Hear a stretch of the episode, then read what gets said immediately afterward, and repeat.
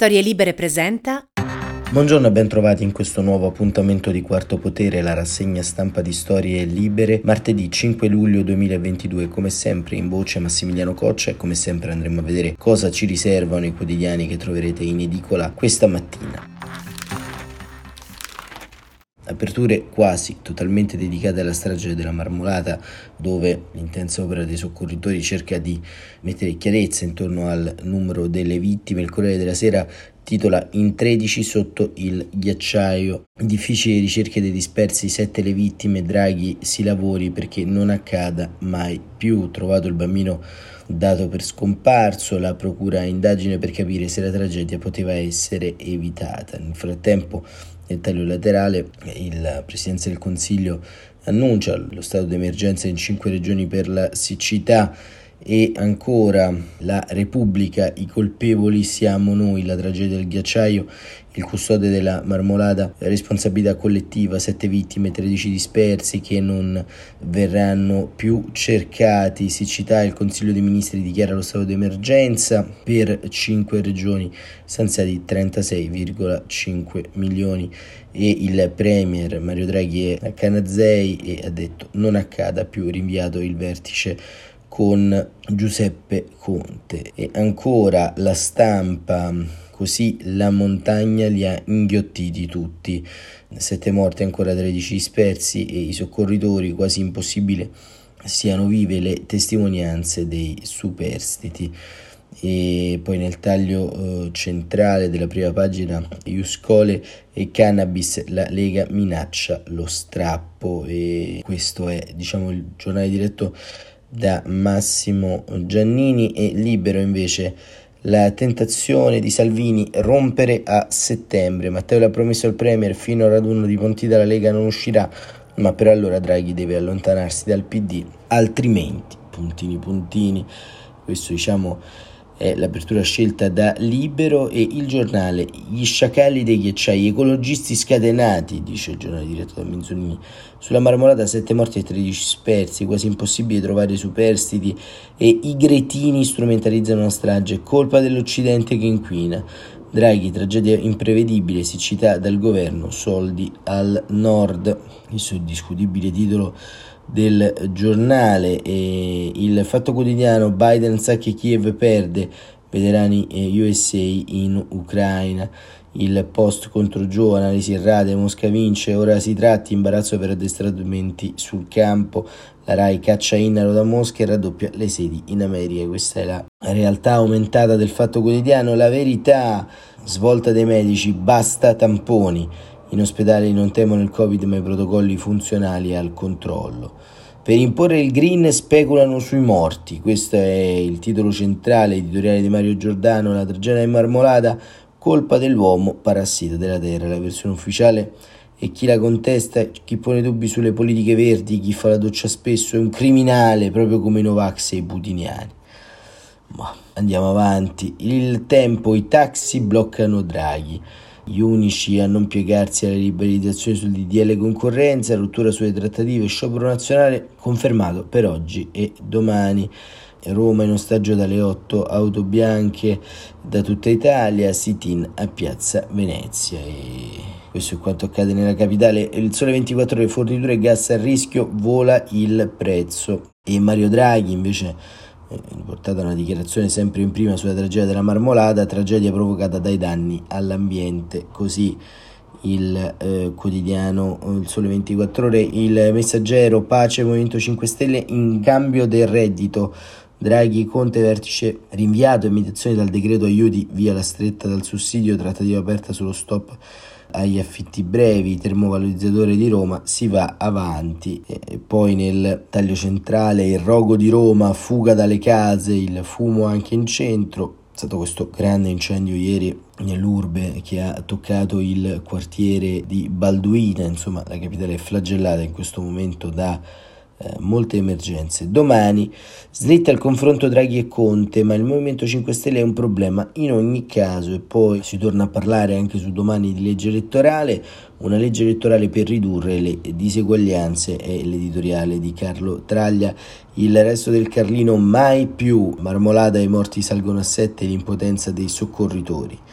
E questo diciamo è il titolo del resto del Carlino e andiamo a vedere il mattino non deve accadere più sempre con una foto della marmolada e poi sotto covid dilagano i contagi a Napoli servizi a rischio e mm, il riformista marmolada piangiamo i morti ma per favore niente caccia ai colpevoli.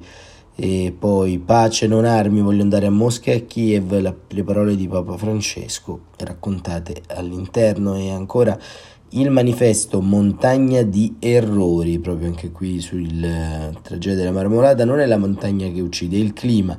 In Marmolada proseguono le ricerche dei 13 dispersi dopo il crollo del serracco che ha causato sette vittime, una tragedia imprevista perché il ghiacciaio era monitorato ma solo in superficie. Draghi da Canazei, la causa sono i danni all'ambiente, il governo approva lo stato di emergenza per la siccità in cinque regioni. E eh, ancora la notizia giornale dei vaccini ai cambiamenti climatici, neppure la tragedia della marmolata frena i nemici della scienza. Un editoriale di Giulio Cavalli.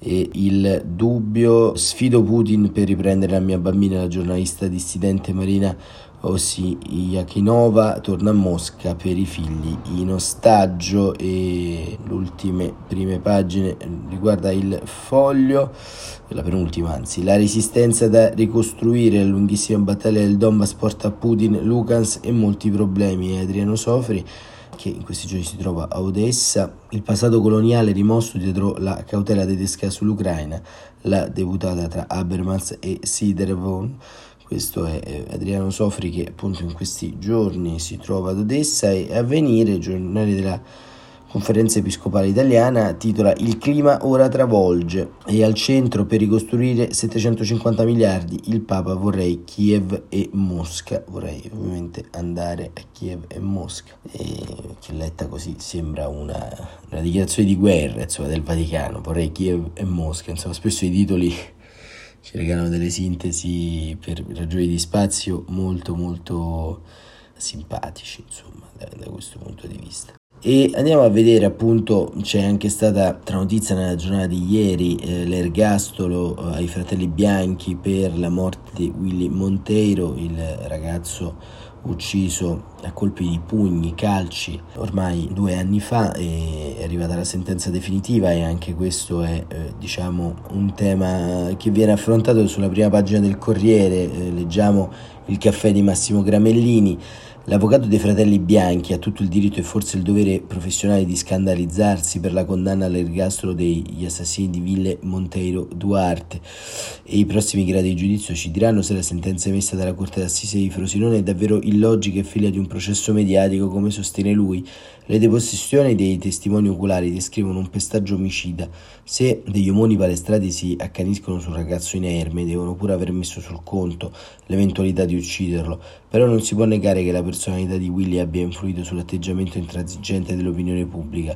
Si parla sempre di più degli assassini che delle vittime, il grande cruccio dei familiari di chi non c'è più Invece stavolta non è stato così, stavolta abbiamo sempre avuto ben chiaro che il bersaglio della furia dei bulli era uno studente lavoratore reduce da una notte di servizio ai tavoli di un ristorante, intervenuto pacificamente per sedare una rissa in cui era rimasto coinvolto un suo compagno di scuola. I valori morali di Willy confliggevano plasticamente con quelli dei suoi aguzzini, basati sulla cultura della violenza e di un malinteso senso dell'onore, a cui lui si opponeva una storia personale di inserimento sociale e il vincolo sacro dell'amicizia. Willy è un esempio di coraggio e mi ha salvato la vita, il suo gesto non va dimenticato, ha detto in tribunale il suo amico, e almeno questa è già una sentenza definitiva. Così Massimo Gramellini racconta Willy Duarte Monteiro, ci associamo anche alle parole e al ricordo di eh, Gramellini perché eh, spesso diciamo anche nella eh, furia di un dibattito pubblico che ci allontana drammaticamente rispetto all'umanità, le vittime, ma anche spesso le ragioni della memoria vengono dimenticate e questo diciamo è un tema invece interessante.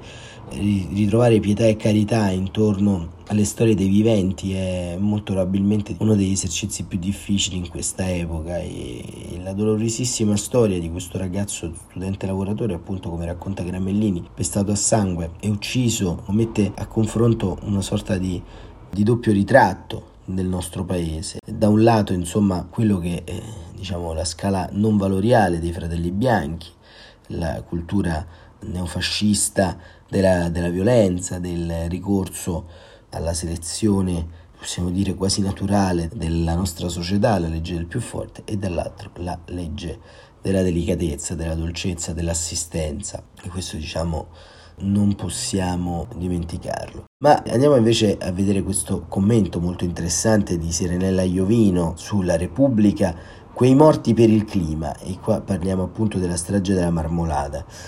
Cominciamo col chiarire una cosa, i ghiacciai non si sciolgono, tecnicamente, lo dicono i fisici, i ghiacciai si fondono. Non che questo cambi poi così tanto la situazione, la fusione è un processo in cui una sostanza dallo stato solido passa a quello liquido per effetto del calore. I legami però, quelli sì, quelli si sciolgono. I nostri legami con il pianeta, con i suoi ecosistemi, i nostri paesaggi si stanno ormai sciogliendo da anni. E visto che ci siamo, chiediamo ancora una volta, stavolta riguardo le vittime. I morti dispersi della marmolata non sono le solite vittime delle valanghe, di quelle che in montagna tutto sommato ci stanno sempre. Questi sono morti climatici. E c'è dell'altro, perché non sono i morti climatici che ci aspetteremo, corpi lontani e che non ci assomigliano, travolti da una tempesta tropicale, un uragano, un incendio deflagrante in altre foreste di eucalipti.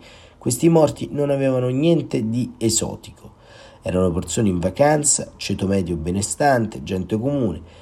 Qui crolla dunque un altro tabù, quello che ci dice che a morire di clima sono solo gli altri, meglio ancora se poveri. La verità è che abbiamo cominciato a morire di clima anche noi in Italia.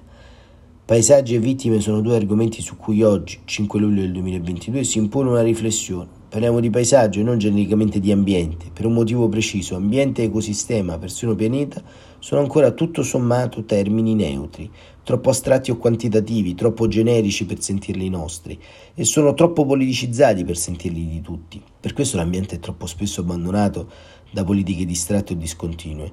Con il paesaggio è diverso perché il paesaggio è il luogo in cui vivo, quello che mi vado a cercare in vacanza, quello che torna nei sogni.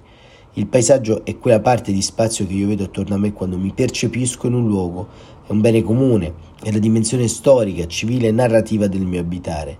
Narrativa sì, perché il paesaggio mi racconta chi sono e chi c'era prima di me e mi aiuta a giocare la mia parte sul proscenio del mondo. Il paesaggio è quella parte di noi che ci portiamo nel futuro. La sua fine è un'apocalissi culturale, lo dicevano un grande antropologo Ernesto De Martino e un grande geografo Eugenio Turri. Quando il paesaggio, come l'altro ieri, il ghiacciaio si fonde, si scioglie, anche la trama della cultura viene meno. Sono i nodi che legano l'immaginazione dalle storie che il paesaggio racconta, ce lo fa capire Primo Levi. Levi amava sciare e salire in montagna. In una poesia datata 15 marzo del 46 ci lascia un ricordo di un'escursione dall'anfiteatro morenico di Rivoli a Vigliana. È tornato da Auschwitz da poco, la vista del ghiacciaio dolente e costretto nel suo letto di pietra gli comunica un senso di prigionia.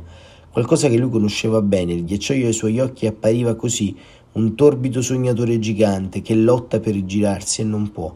L'anfiteatro morenico non è un ghiacciaio come ce lo aspettiamo, ma quello che resta, il suo fantasma. Quando lo vedeva Primo Levi, quello di Avigliana era già privo di ghiacci da 18.000 anni. Lui vedeva prati, massi e radici, la dora riparia e poteva immaginarselo il ghiacciaio. Anche noi possiamo immaginarcelo e vederlo grazie a lui. Oggi infatti quell'aria è totalmente ingabbiata e non dalla roccia, bensì dal cemento. Gli automobilisti che la percorrono in autostrada vedono capannoni, supermercati, palazzi e grosse pietre. Anche il nostro paesaggio, come il nostro pianeta, lotta per rigirarsi e non può. L'altro ieri un altro gigante un po' meno torbido lo ha fatto. E Serenella Iovino appunto firma questo editoriale molto interessante a mio avviso per la Repubblica, ricordiamo che Serenella Iovino insegna Italian Studies e studi sugli ambienti all'Università della Nord Carolina e firma questo editoriale, insomma, molto, molto interessante su, sulla Repubblica perché ripone nuovamente, rimette al centro nuovamente eh, la questione eh, climatica che spesso viene dimenticata oppure ancora una volta possiamo dire portata lontano da un dibattito pubblico che sembra non avere mai un tempo intorno alle vicende ambientali, ma il tempo per salvare il nostro pianeta è scaduto. Questa cosa va detta chiara e tondo. Quello che sta accadendo con la siccità, con questa tragedia, è solamente la rappresentazione plastica di quanto avverrà nel prossimo futuro, nelle prossime stagioni, perché non c'è altro tempo, insomma. Ma leggiamo anche quello che scrive Nicola Porro, perché certe volte va eh, compreso anche che cosa può portare a pensare che tutto questo non esista. La religione del clima e i nostri sensi di colpa. Un pezzo di ghiaccio grande come un grattacielo si è staccato dalla marmolata e ha fatto morti e feriti. Ciò è avvenuto perché le temperature sono alte. È colpa genericamente si dice degli uomini. Siamo noi che stiamo distruggendo il pianeta che si ribella, ghiacciai che si sciolgono, siccità che incombe, fenomeni strani che si ripetono. Per evitare tutto ci dicono occorre fare presto e soprattutto far sì che circa 300 milioni di europei cambino le loro disastrose abitudini e modelli di vita. In un crescendo di colpevolizzazione, ogni tragedia ha un preciso mandante, l'uomo bianco, ricco e occidentale, e l'altra faccia della cancel culture, è la nuova religione del, cli- del climatismo, e chi si permette di porre delle domande diventa immediatamente un negazionista. Difficile negare che le temperature stiano salendo, ma da qui a stabilire che sia responsabilità unica o principale dell'uomo e a prevedere con la sicurezza di un pianificatore cosa avverrà tra 30 anni ce ne passa, dice Porro, certo. Ai 50 anni di oggi lo Stato inculcava il timore della glaciazione e della perdita di calore del Sole. Oggi ce ne siamo dimenticati. Alla medesima generazione era stato spiegato che il metano ti dà una mano e abbiamo speso centinaia di miliardi di euro per portare il gas in ogni casa degli italiani, per poi abbandonare quelle false verità dopo qualche lustro. Il futuro oggi lo vediamo nell'elettrico, così come da adolescenti lo credevamo nel gas. Le emozioni ci governano, votiamo un referendum sull'atomo all'indomani di un incidente. Non guardiamo ai numeri, ma al senso di colpa. In queste ore affrontiamo la siccità come gli egizi pensavano alle cavallette, che peraltro sono tornate. Luigi Mariani e Franco Zavattini su Climate Monitor si sono premurati di vedere se la cosa è così eccezionale. Dovete sapere che in Italia ci sono da più di 100 anni stazioni di rivelamento di precipitazioni il 2022 non è un anno senza precedenti, scrivono. Il caso oggi più estremo, cioè Torino, il 22 era ancora peggiore. E così via per tutte le 21 stazioni di rilevamento. Insomma, la siccità è un'evenienza che la natura più forte dell'uomo ci riserva dei secoli. L'uomo ha delle colpe, senz'altro, ma quella di, delle opposte rispetto ai piagnistei del walk culture di oggi. I nostri acquedotti perdono il 40% dell'acqua trasportata, le nostre centrali nucleari sono state chiuse, le nostre foreste sono cresciute in estensione mangiandosi terreni agricoli e così via. Ma volete mettere quanto sia più sexy dare la colpa al nostro egoismo, al nostro modello capitalistico e saltare sull'aereo privato per denunciare l'insensibilità dell'Occidente alla prossima fine del pianeta? Ecco, questo è Nicola Porro, con questo articolo chiudiamo perché poi spesso ci viene detto che qualcuno mi scrive che insomma non diamo abbastanza spazio anche a opinioni diverse rispetto a quelle che ormai un po' da, da, un anno a questa parte avete imparato ad ascoltare dalla mia voce, ma insomma se questo è il livello del dibattito intorno a una vicenda così complessa, così complicata, in cui la società internazionale, la società scientifica si pone eh, con eh, totalità intorno a queste evenienze, siamo veramente messi male, perché da un punto di vista pratico, diciamo, si può essere contrari a favore di tutto, ma scambiare sostanzialmente le reclam, così come ha fatto Porro in questo editoriale, per una percezione eh, scientifica della realtà è, è, totalmente sbagliato, cioè nel senso negli anni passati, così come in questi anni, abbiamo visto diciamo, il rincorrersi della società, della pubblicità, di tutto quanto quello che sappiamo intorno ad alcuni sistemi di consumo, ma questo è differente rispetto al cambiamento climatico, lo, lo capisce anche un bambino, oggi i bambini che si formano in scuole elementari sono molto più preparati e sensibilizzati rispetto a Nicola Porro e questo c'è da far riflettere un po', ci dà da riflettere un po' tutti. Quarto Potere torna domani mattina come sempre alle 7.45. Grazie davvero per essere stati con noi e a presto risentirci.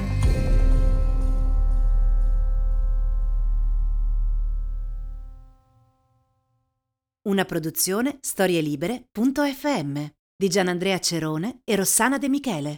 Coordinamento editoriale Guido Guenci.